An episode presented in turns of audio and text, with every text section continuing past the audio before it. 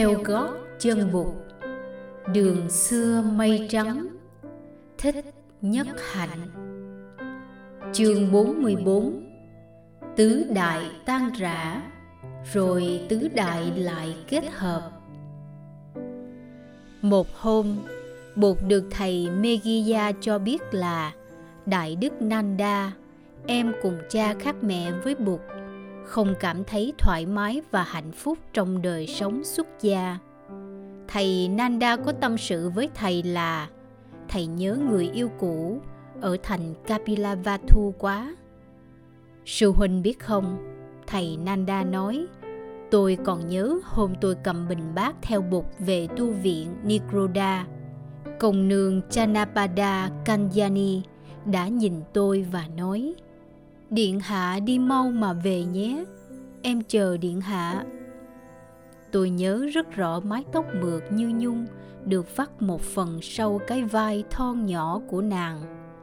Hình ảnh này hay hiện về với tôi mỗi khi tôi ngồi thiền, mà mỗi khi hình ảnh đó hiện về là tôi cảm thấy xốn sang và thao thức.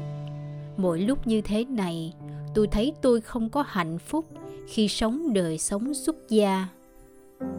Chiều ngày hôm sau, Bụt rủ Nanda đi thiền hành chung với người.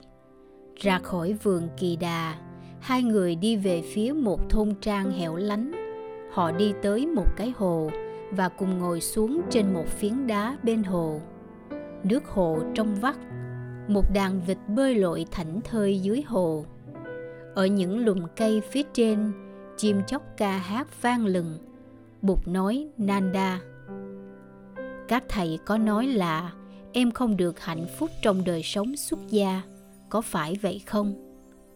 Thầy nanda im lặng, một lát sau buộc hỏi, hay là em muốn trở về kapilavatthu tập sự làm chính trị để sau này thay thế cho phụ vương? Nanda vội đáp, không, em đã nói là em không thích làm chính trị. Em biết em không có khả năng làm chính trị vì vậy, em cũng đã nói là em không thích làm vua. Vậy tại sao em lại không có hạnh phúc khi sống đời sống xuất gia? Nanda giữ lại sự im lặng. Hay là em nhớ tới cô kanyani thầy nanda đỏ mặt, nhưng thầy vẫn không nói gì. Bục bảo, này nanda, ở xứ kosala này cũng có rất nhiều cô thiếu nữ mà nhan sắc còn mặn mà hơn cả cô Kanyani của em. Em còn nhớ hôm dự trai tăng ở trong cung vua Pasenadi không? Theo em, các cô thiếu nữ tiếp tân hôm ấy có đẹp bằng Kanyani không? Nanda tỏ ý không bằng lòng. Có thể là trong số các cô ấy có nhiều cô đẹp hơn Kanyani, nhưng mà em chỉ lưu luyến Kanyani mà thôi ở trên đời chỉ có một Kanyani thôi. Nanda, luyến ái là một trong những trở ngại lớn cho sự tu tập. Sắc đẹp của phụ nữ cũng chống tàn như sắc đẹp của một bông hồng. Em đã biết trên lý thuyết rằng cuộc đời là vô thường. Em phải thật sự quán chiếu tự tánh vô thường của vạn vật. Này, em nhìn xem. Theo ngón tay bụt, Nanda nhìn lên thì thấy một bà lão đang chống gậy đi qua ngõ trúc. Bà lão còn mạnh khỏe, nhưng da trên mặt bà đã nhăn nhúm lại. Bà già này hồi trẻ chắc chắn là người có nhan sắc. Nhan sắc Kanyani rồi cũng sẽ tàn tạ trong vòng vài năm nữa. Trong khi đó, sự nghiệp giác ngộ của em có thể đem lại ánh sáng và an lạc từ thế hệ này sang thế hệ khác Nanda, em hãy nhìn lên đôi khỉ đang đông đưa trên cành cây kia. Em hãy để ý tới con khỉ cái. Em có thể nghĩ rằng với một cái miệng nhọn như thế và một cái đít đỏ như thế, con khỉ đó không đẹp đẽ gì. Nhưng đối với con khỉ đực ngồi một bên thì đó là một con khỉ cái đẹp nhất trên đời. Đối với nó, con khỉ cái là độc nhất và nó có thể sẵn sàng để chết vì con khỉ cái kia. Em có biết rằng Nanda ngắt lời bụt. Thôi xin Bụt đừng nói nữa, em đã hiểu rồi. Em hứa từ nay sẽ tinh tiến tu học. Vậy thì tốt lắm. Em phải thực tập trở lại phép quán niệm hơi thở cho chuyên cần mỗi ngày. Rồi em sẽ tập quán chiếu thân thể, quán chiếu cảm giác, quán chiếu tâm ý và cuối cùng, quán chiếu các pháp. Các pháp chính là đối tượng của tâm ý. Phải quán chiếu để thấy cho được quá trình sinh khởi, tồn tại và hoại diệt của mọi hiện tượng. Từ thân thể qua cảm giác đến tâm tư và các pháp. Có gì không hiểu, em có thể đến hỏi lại ta. Hoặc nếu ta không có ở đó, thì em có thể hỏi thầy sariputta nanda. Nên nhớ rằng, hạnh phúc của giải thoát mới là thứ hạnh phúc chân thật. Không tùy thuộc vào điều kiện, không bao giờ bị tàn hoại. Em phải đạt được, em phải đạt cho được thứ hạnh phúc ấy. Trời đã chiều, bụt đứng dậy và đưa thầy nanda về tu viện. Tu viện chetavana đã tạo được nề nếp tu học vững chãi số lượng các thầy khất sĩ ở lại tu học đã lên tới 500 vị. Mùa mưa năm sau, buộc về an cư tại Vesali. Địa điểm an cư là rừng lớn. Nơi ấy có một tòa giảng đường hai tầng, có nóc nhọn gọi là giảng đường Kutagara và một số các tăng đường rải rác trong rừng. Tất cả những ngôi nhà này đều đã được các phương tử trong bộ tộc Lichavi vận động xây cất trong năm vừa qua để làm chỗ tu học cho Bụt và các vị khất sĩ. Hầu hết cây trong rừng đều là cây sa la. Mùa an cư năm nay, các vương tử Lichavi là những người đứng ra bảo trợ. Ambapali đã rất sốt sắng đóng góp phần mình vào việc xây cất và bảo trợ khóa tu nhiều vị khất sĩ hành đạo rải rác trong vương quốc Mangada và cả ở vương quốc Sakya nghe Bụt về an cư tại giảng đường Trùng Cát cũng đã tìm về kịp thời để được cùng an cư với Bụt. Số lượng các vị khất sĩ an cư năm nay lên tới 600 vị. Từ vương quốc Magadha, nhiều vị nhân sĩ và cư sĩ nghe nói Bụt an cư tại đây – cũng đã tìm tới để được thân cận và học hỏi trong 3 tháng với Bụt. Họ tìm chỗ cư trú trong đô thị Vesali để thỉnh thoảng có thể vào tu viện trùng cát để cúng dường và nghe Pháp. Một buổi sáng đầu thu, khi mùa an cư vừa chấm dứt, có tin từ Kapilavatthu báo về là quốc vương Sudodana bệnh nặng, ngài sắp từ trần chính vua đã cho người đi triệu bụt về để được thấy bụt lần chót. Sứ giả là hoàng thân mahanama. Hoàng thân xin bụt dùng phương tiện xe ngựa về tới quê hương cho kịp giờ, trước giờ vua băng hà. Bụt nhận lời. Người bảo anuruddha, nanda, ananda và rahula cùng lên xe với người. Bụt khởi hành ngay buổi trưa hôm ấy. Các vương tử từ Lichavi và ca nương Ambapali cũng có cơ hội để tiễn đưa người như hàng trăm vị khất sĩ đã ra tiễn ở cửa tu viện Trùng Cát. Sau khi Bụt đi rồi, trên 200 vị khất sĩ cũng khởi hành đi về miền Bắc, nhắm hướng Kapilavatthu. Họ muốn có mặt bên Bụt trong lễ trà tỳ của quốc vương Sudodana, phụ thân của người. Trong số các vị này có mặt tất cả các vương tử Sakya đã đi xuất gia theo Bụt. Gia đình hoàng gia đón Bụt ngay ở cổng hoàng cung. Lệnh bà Mahapachapati đưa Bụt ngay vào tâm điện. Thấy Bụt, vua tươi tỉnh hẳn lên, ngồi bên giường ngự Bụt đưa hai tay ra nắm lấy bàn tay vua. Vua đã già yếu, năm nay ngài đã 82 tuổi. Bụt nói, Phụ vương, hãy thở thật nhẹ, thật dài và mỉm cười.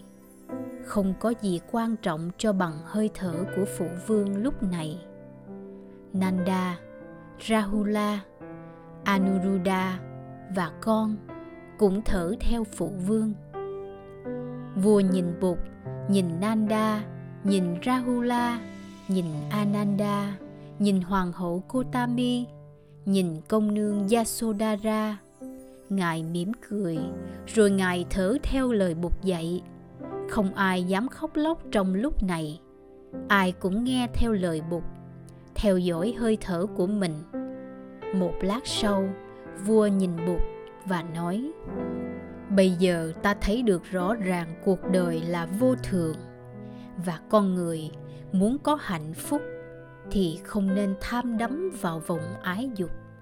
Hạnh phúc của một cuộc sống thanh thản, bình dị và có tự do. Hoàng hậu kotami nói với bụt, mấy tháng nay, hoàng thượng sống rất thanh thản. Ngài đã thật sự làm theo lời bụt dạy thế tôn, những lời bục dạy đã chuyển hóa được nếp sống của nhiều người ở đây.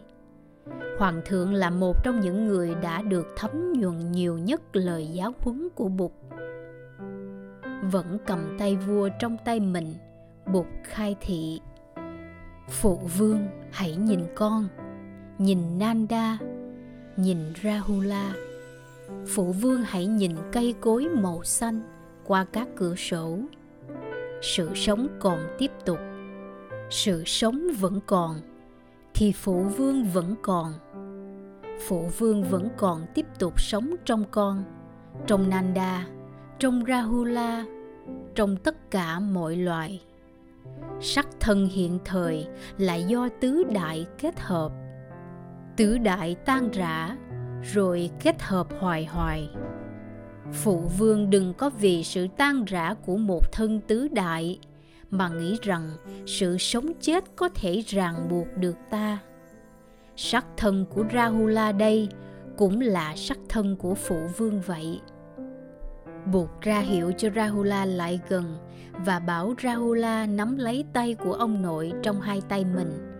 Một nụ cười rất tươi nở trên môi của vị quốc vương sắp băng hà vua đã hiểu được lời nói của bụt.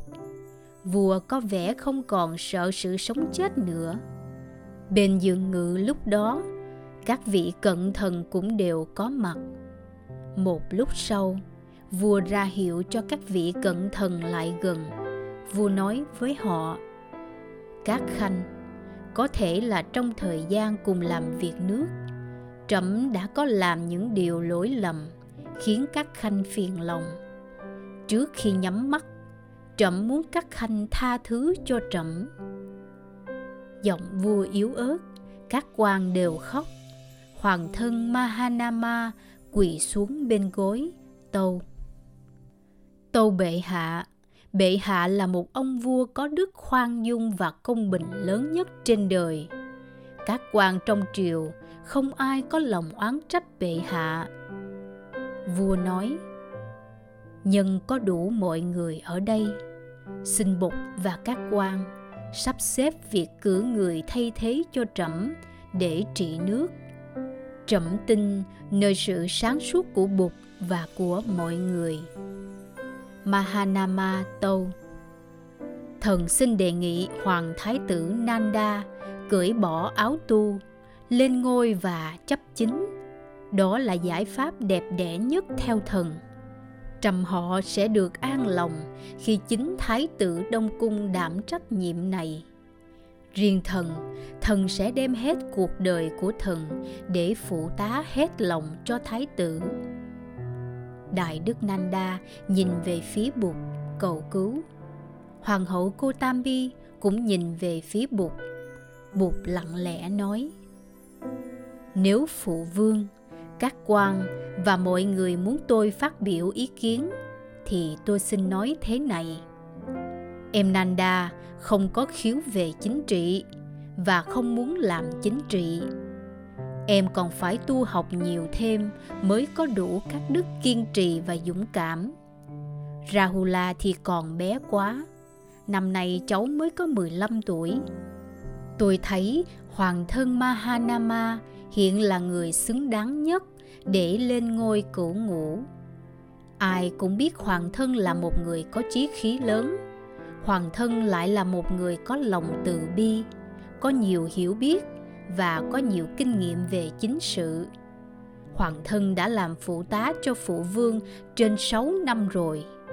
Tôi nghĩ là hoàng thân nên vì hoàng gia và vì dân tộc mà đứng ra lãnh trách nhiệm khó khăn và nặng nề này. Mahanama chắp tay thối thác. Con sợ tài đức kém cỏi, không cán đáng nổi việc lớn. Xin hoàng thượng, xin bụt và các vị cận thần xét lại mà cử người xứng đáng hơn. Một vài vị đại thần đứng lên phát biểu ý kiến.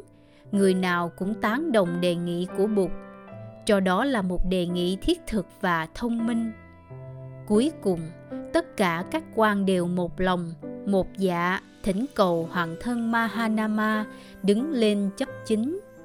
Vua gật đầu. Ngài gọi mahanama tới bên giường ngự. Cầm tay mahanama, vua nói, các quan đã tín nhiệm khanh, bụt cũng tín nhiệm khanh. Khanh là con cháu của trẫm. Trẫm rất sung sướng được khanh chấp nhận trách vụ nối tiếp trẫm để mà an lòng trăm họ. Mahanama phủ phục lạy xuống để vâng mệnh. Vua hoàng hỷ nhìn mọi người.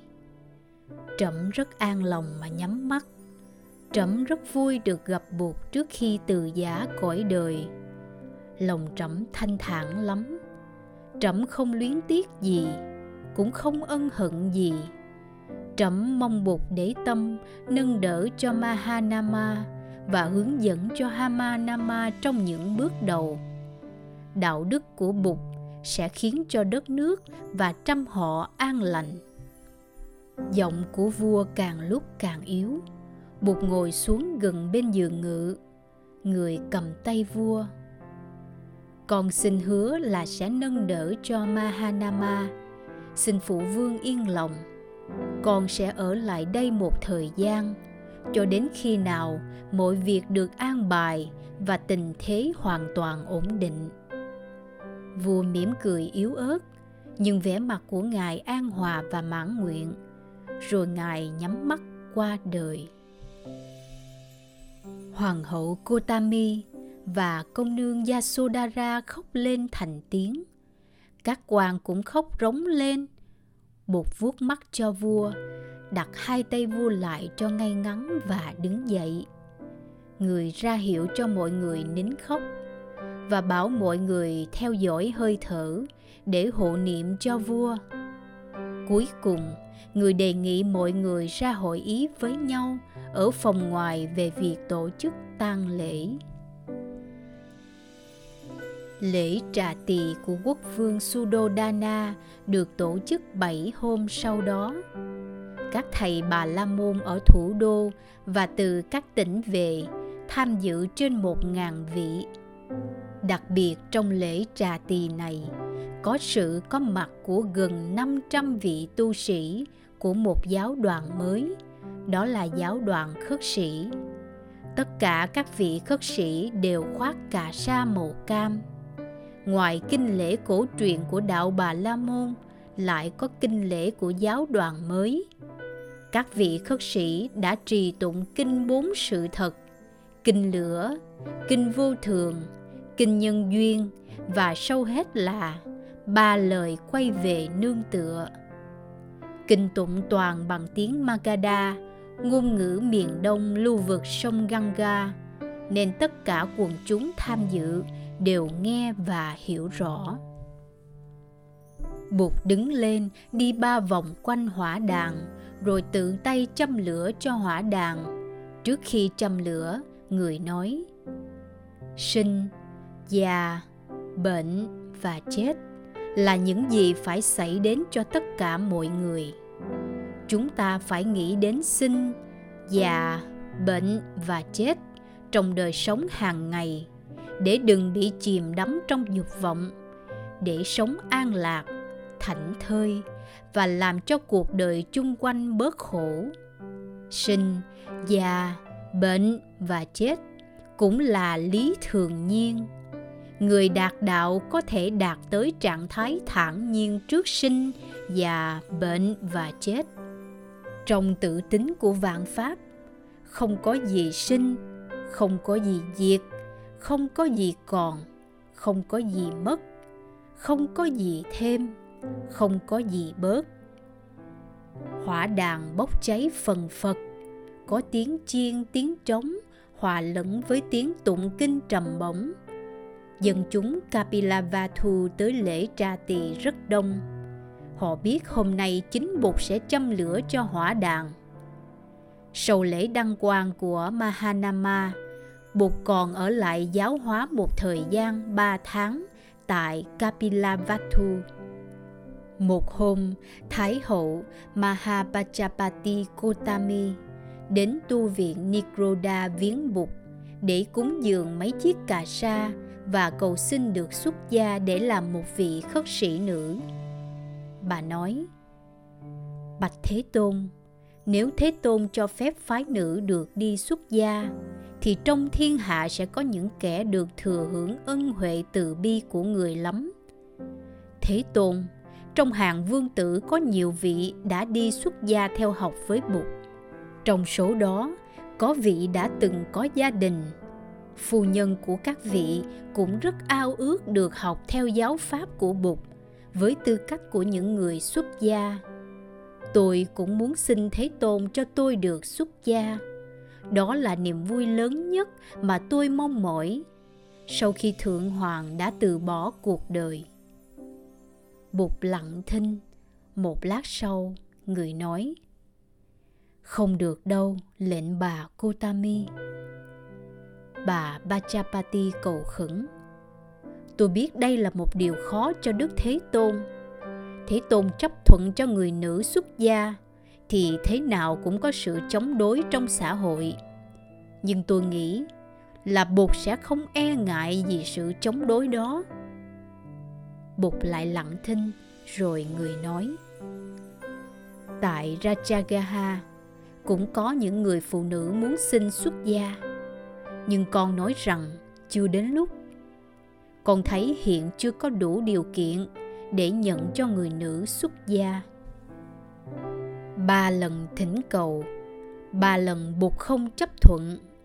Hoàng hậu Kotami buồn bã giả từ bụt bà trở về cung và than thở với lệnh bà Yasodhara. Mấy hôm sau bụt lên đường trở về Vesali. Tới Vesali, người cư trú tại tu viện Trùng Cát. Trong khi đó, bà Kotami đi tập hợp những người phụ nữ có ý chí xuất gia lại.